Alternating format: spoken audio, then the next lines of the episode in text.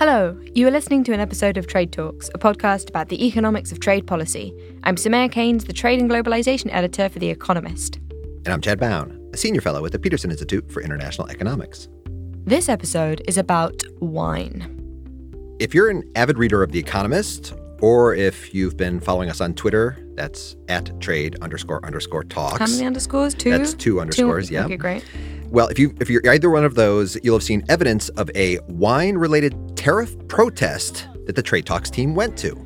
Tariffs cost American jobs. Tariffs cost American jobs. Tariffs cost American jobs. Tariffs cost American jobs. To clear up any confusion, we were definitely reporting on the protest and not participating in the protest, although Chad's enthusiasm for, for life makes it, you know, seem easy how, how some people could have been confused. It, w- it was pretty exciting. This was my very first tariff protest. Sure. so- Sure. Um, okay.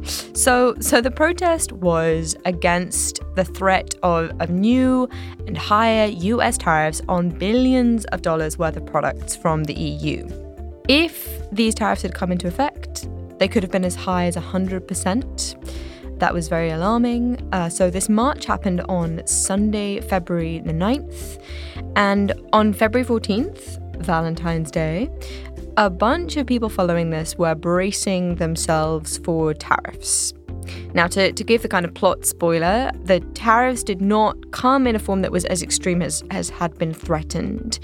And my husband would like to personally thank Robert Lighthizer for that, as it meant that we could have dinner together. But if you somehow think that this isn't still a story, I'm going to try to convince you that you're wrong. So, first of all, there are still tariffs on wine, and there may still be more coming in the future. But the second really big reason is that the wine industry is just really, really weird. Weird is interesting. So let us start with the backstory of this dispute. These tariffs are basically a punishment, or in one case, a deterrent, for a couple of things that the, the EU has done and is, is threatening to do. So, so, one was that the French had been planning to apply a digital services tax, and, and the US was upset. That didn't actually end up happening, although I suppose it, it, it could come back um, imminently.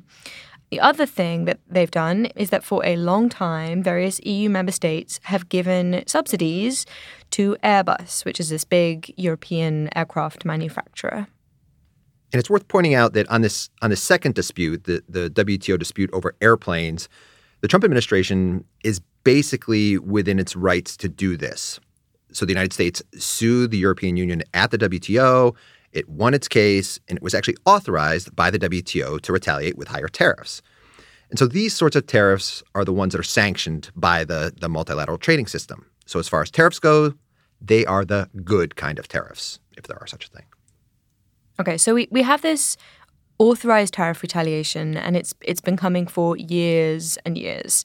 And and the USTR had been preparing for this moment. In April of 2019, they proposed a list of products to hit, mostly from the four countries that, that had given subsidies to Airbus, the Airbus consortium. Um, and, and so they were the UK, Germany, France, and Spain. The list of products included things like airplanes, that was probably the biggest ticket item, but also jumpers, um, cheeses, manchego, I was very, very concerned about that, handbags, beauty products, and of course, wine. The official authorization for the retaliation came on October 14th. And on October 18th, the United States imposed the tariffs 10% tariffs on Airbus airplanes themselves, and 25% tariffs on a bunch of other products, including wine. And those tariffs hit over a billion dollars worth of wine, in particular from one country in Europe, and that's France. As we heard at the protest, for some importers, this was a pretty nasty shock. Could you introduce yourself? Hi, I'm Andrea. I work with Corso Selections. We're a French importer based out of Chicago. Okay. Um, so how tell tell me about the business. Like how, how big is it? So our business is pretty small. We're a total of eight people. We work with importers around the country or distributors around the country. Um, and we import only French wine. So the original round of tariffs really hit us hard in October. We had two containers on the water when the tariffs went into effect, so that means they landed 25% more expensive than we had anticipated. How much time did you have to pay the tariffs? you have to pay them before they're released. So you have to pay the tariffs before you can get your wine released from port. Between October with the containers that we had on the water and what we brought in, which was fairly minimal before that or after that, we spent over $40,000 in tariffs. That's a lot of money for a small company to to take on. Now, I, I want to talk about you know small businesses in particular because you know that is a lot of money for a small business. It's cash that they could be using to do other things like like buying more inventory or, or investing in in new relationships or just you know doing the things that that businesses do. If you're small in particular, that means that you may not have very much power relative to others in the supply chain maybe your bigger competitors maybe they're more diversified maybe they can they can take the hit of the tariffs more easily maybe maybe they can spread the costs across more products and, and therefore avoid raising prices and, and losing business Maybe at this point we should step back and do some basic US wine industry 101. So first the product. Wine comes from fermenting grapes and adding value here on trade talks And it can sometimes take somewhere between three and five years between when you first put the seeds in the ground and ultimately put the bottle of wine on the table. So that's just to say that it takes a long time for the supply to be able to respond if there's changes out there in the market. Now, in America, we grow a lot of grapes, especially in California, that are turned into wine. But Americans also import a lot of wine from Chile, Australia, South Africa, and the EU, and especially France. The EU sells around $5 billion worth of wine to the US each year. I spoke to Chris Bitter of, of Vintage Economics, um, which is a market research company, um, and he told me that imports from the EU account for about 17% of the market by, by volume, that's just kind of bottles of wine, but about 27% of the market by value. So basically, that, that suggests that wine from the EU tends to be the fancier, more expensive stuff. Now, if you're in America and you want to import wine, it's not a simple process. You need to go to the federal government and, and get a permit. But even before that, you're going to have to go overseas and form relationships with wineries in other countries and make sure they're going to be able to ship you new bottles of wine. And you're probably going to have to lock in prices well before you actually start to import this wine from other countries. You're also going to have to deal with the super weird supply chain inside America. Now, maybe this is just something that all Americans know about, but I definitely did not. Alcohol regulations here are crazy, basically. Everything varies by state. Some states will not let you ship wine directly to customers. It is a felony to send alcohol to a customer in Utah directly. And so, yes, for Americans, we all know this dates back to the early 20th century. So, basically, in 1920, the American government thought it would be a really good idea to ban the sale of alcohol.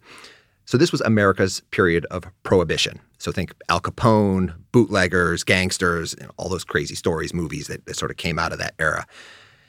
And in 1933, the American government decided actually, maybe that's not such a good idea and they finally repealed that ban on alcohol sales. Okay, so so when they repealed this ban, I guess you will learn this in alcohol class. Um, when when they repealed it, rather than set some common federal alcohol rules, they decided to let states decide for themselves. And so basically, you ended up with what is a bit of a mess. And in most places, there is what is called a three tier distribution system. So there are these three tiers. The first tier is importers or producers.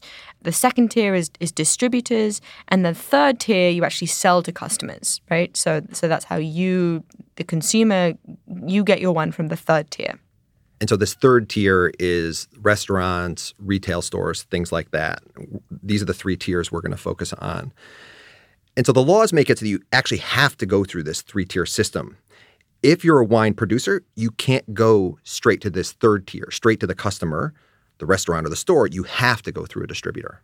Now, th- there are some exceptions, but you know the key thing is that when you talk to the the kinds of people that I've been talking to, who are mostly, I guess, you know, small small importers, they they dislike this three tier system. I think I can work out why they don't like it. Obviously, this weird system does do strange things to the the economics of the wine market.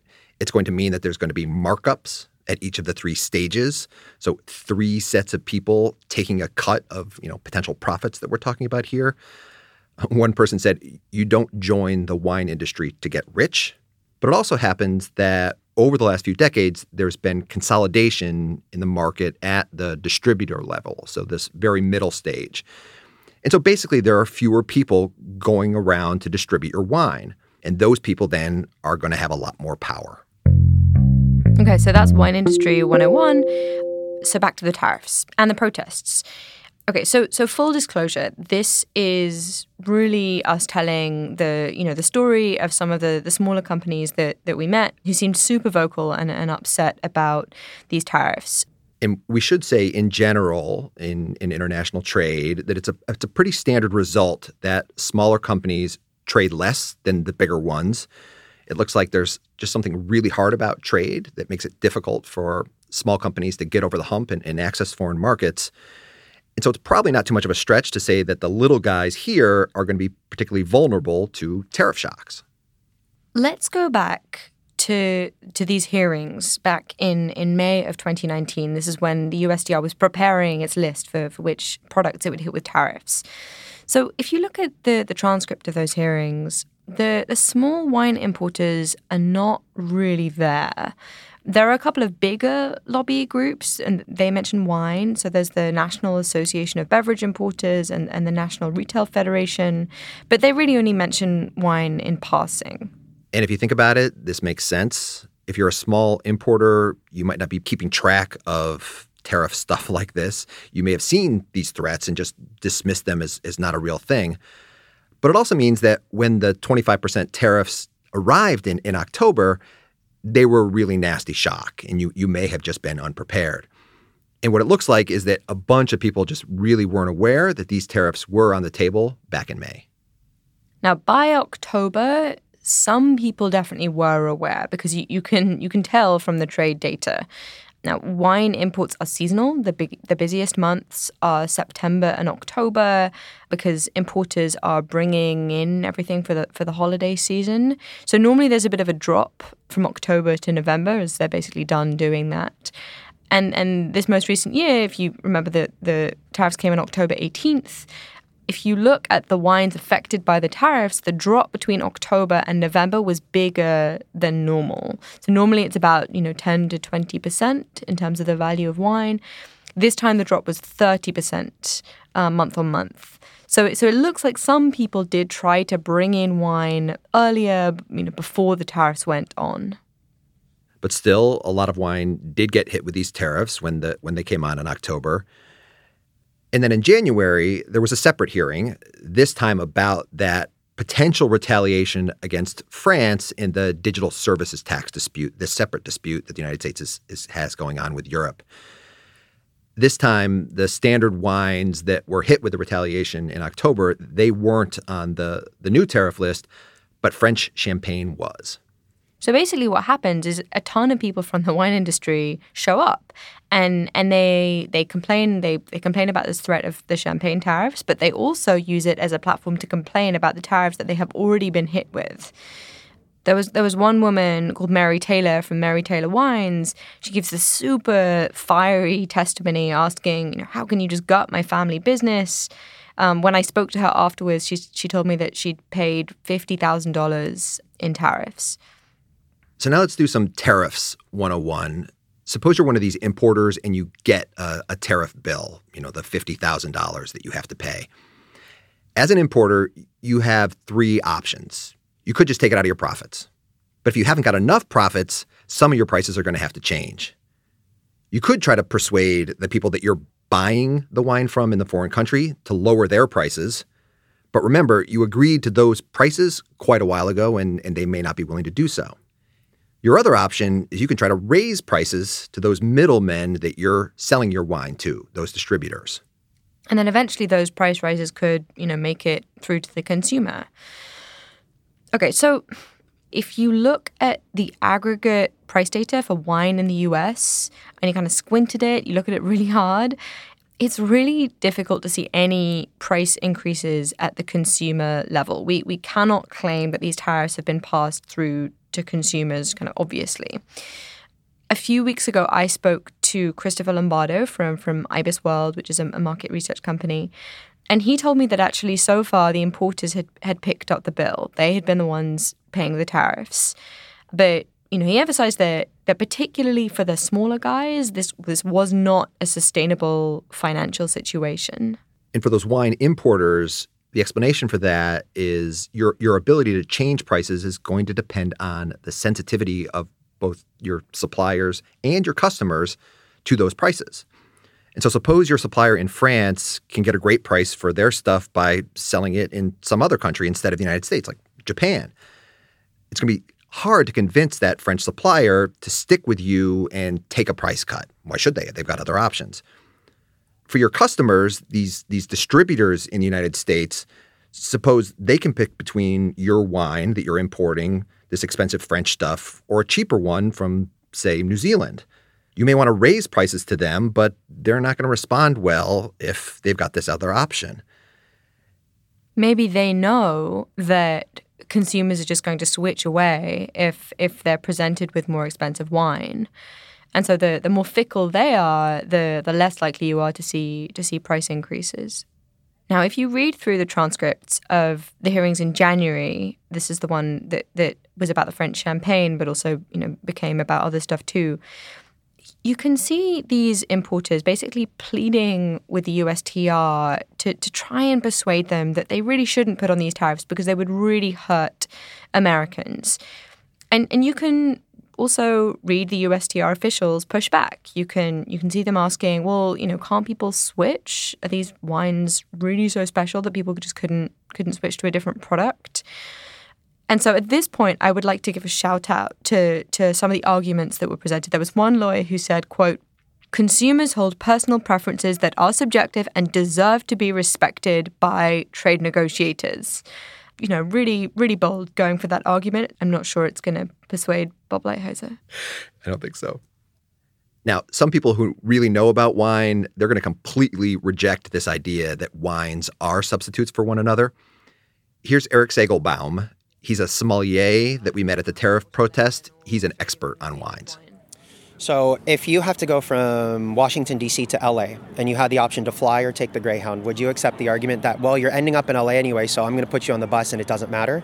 They're not the same products. It's not just an easy trade off. Yes, there are other countries outside of the EU that are champing at the bit to get in and fill the void, but uh, as much as I love Argentinian wine, for instance, an Argentine Malbec cannot replace uh, $9 Prosecco or a Chianti. You know, these these wine regions, the, they are what they are because of where they are. You can plant Sangiovese, the grape of Chianti, in the United States or in Argentina or in Australia or in South Africa, but it won't be the same. It won't taste the same. So it kind of be like, well, a car is a car, so you can drive this this you know 1982 Datsun or you can drive this 2018 BMW. They're cars, so who cares? It's all the same thing. It's not.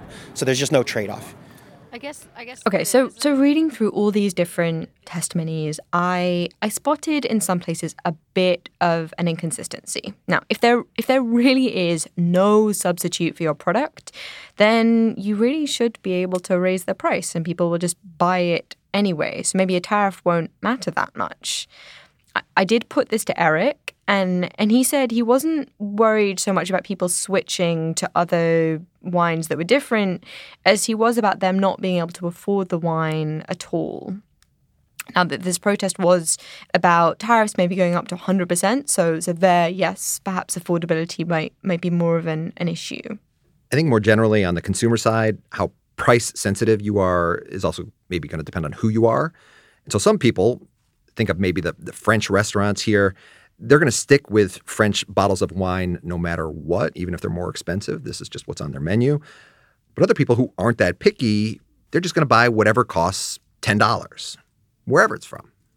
I spoke to Kim Anderson, who is a wine economist, uh, and he had actually gone out and, and tried to estimate the effect of this 25% tariff on on the wine market, on the global wine market.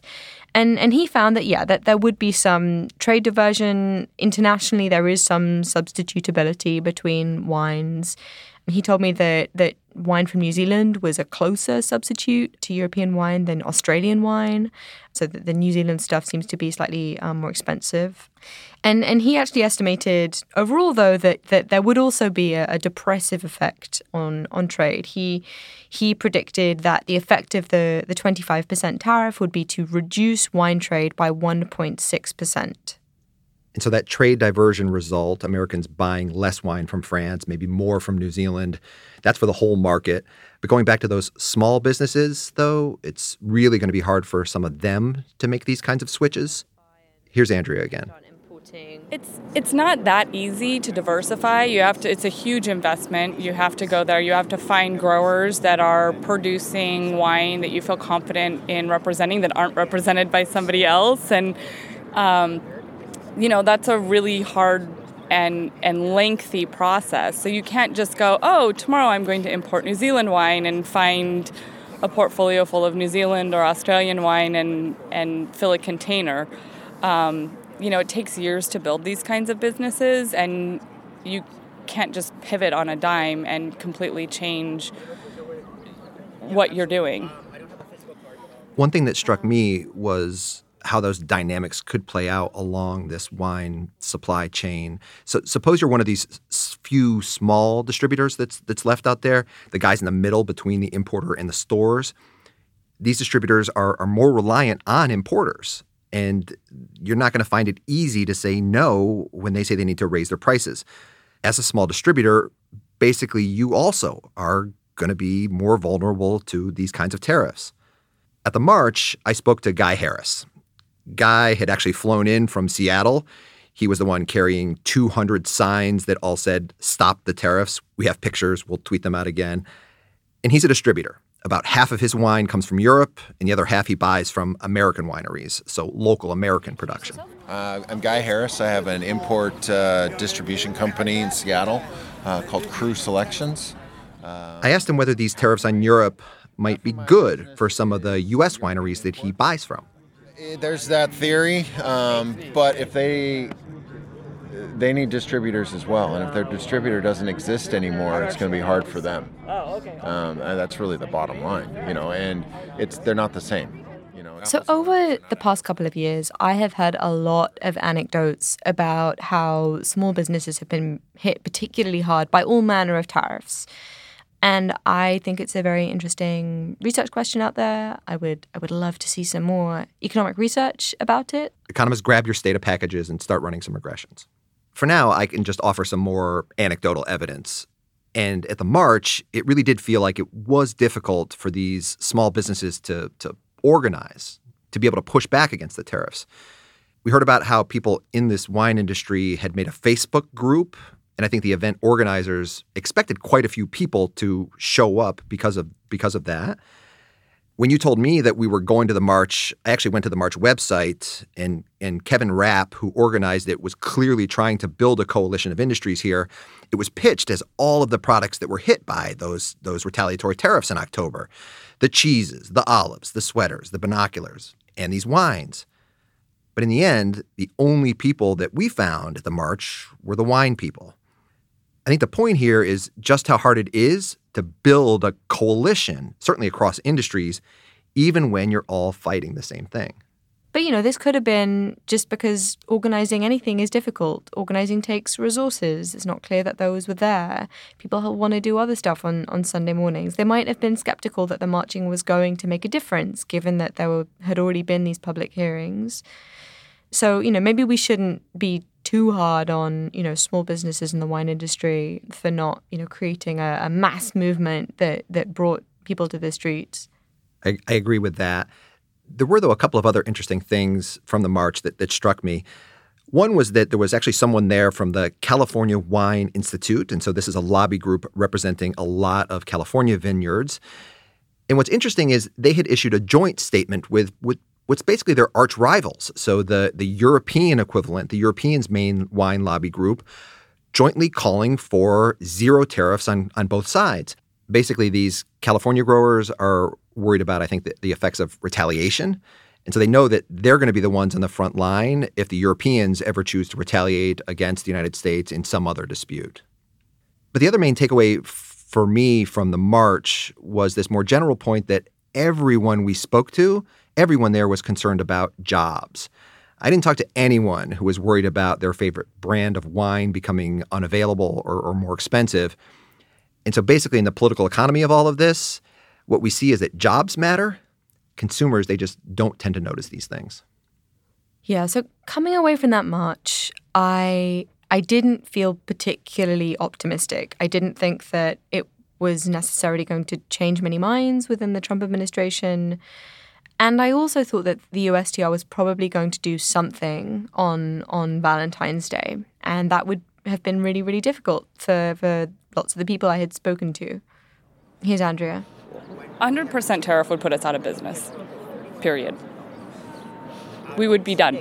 There, there's you cannot take a and, and it would be even more of a price increase in this, but you can't take a $20 wine and then all of a sudden start selling it for above $40. Um, we work with small growers. These are not huge businesses that make just tons and tons of wines. We work with small farmers, small growers that they can't afford to eat this cost. We can't afford to eat this cost. Um, and the fact of the matter is, they have options to sell it elsewhere. They don't have to import to the US. They want to import to the US, but they don't have to. They can go to other countries in the EU and import or export. They can go to China and export. So, what did happen on February 14th is the USTR put out a statement. They said that the tariffs on airplanes that were at 10%, they were going to go up to 15% on March 18th. So, there was going to be a tariff increase there. But they did take off some tariffs. They took tariffs off $350,000 worth of prune juice from France, and they added tariffs to $13,000 worth of butcher knives from France and Germany. But that was it. No Italian wine tariffs and no tariff increases on all that French wine that everybody else was worried about. The statement did make sure to say, though, that that could change. Tariffs on those products could still rise especially if the EU retaliated against the US, perhaps as part of this separate dispute going on, where basically the EU has sued the US over its subsidies of, of Boeing, which is the big American aircraft manufacturer. It's complaining about things including a tax break given by Washington state. And there was also a little bit of news on, on that this week. In something of a twist, on February 19th, Washington state just introduced some new legislation that would actually remove at least some of the tax breaks that Boeing has received. And this is important because in May or maybe June, we're expecting a, a, WTO decision that might authorize the Europeans to retaliate against the United States if the United States is found to still be giving these sort of subsidies to Boeing. Boeing has come out in favor of ending the subsidies, probably because they're worried about facing European retaliation on their sales to European carriers. They've they've got a lot of problems right now, so they don't want another one. But you know, we'll see. I think this is a very very long saga, and it is not over yet. And so I think if you are importing or just you know trading between the US and the EU, you should be you know worried about being caught up in it further. So in conclusion, if you like wine and particularly if you like European wine, you should be watching this space.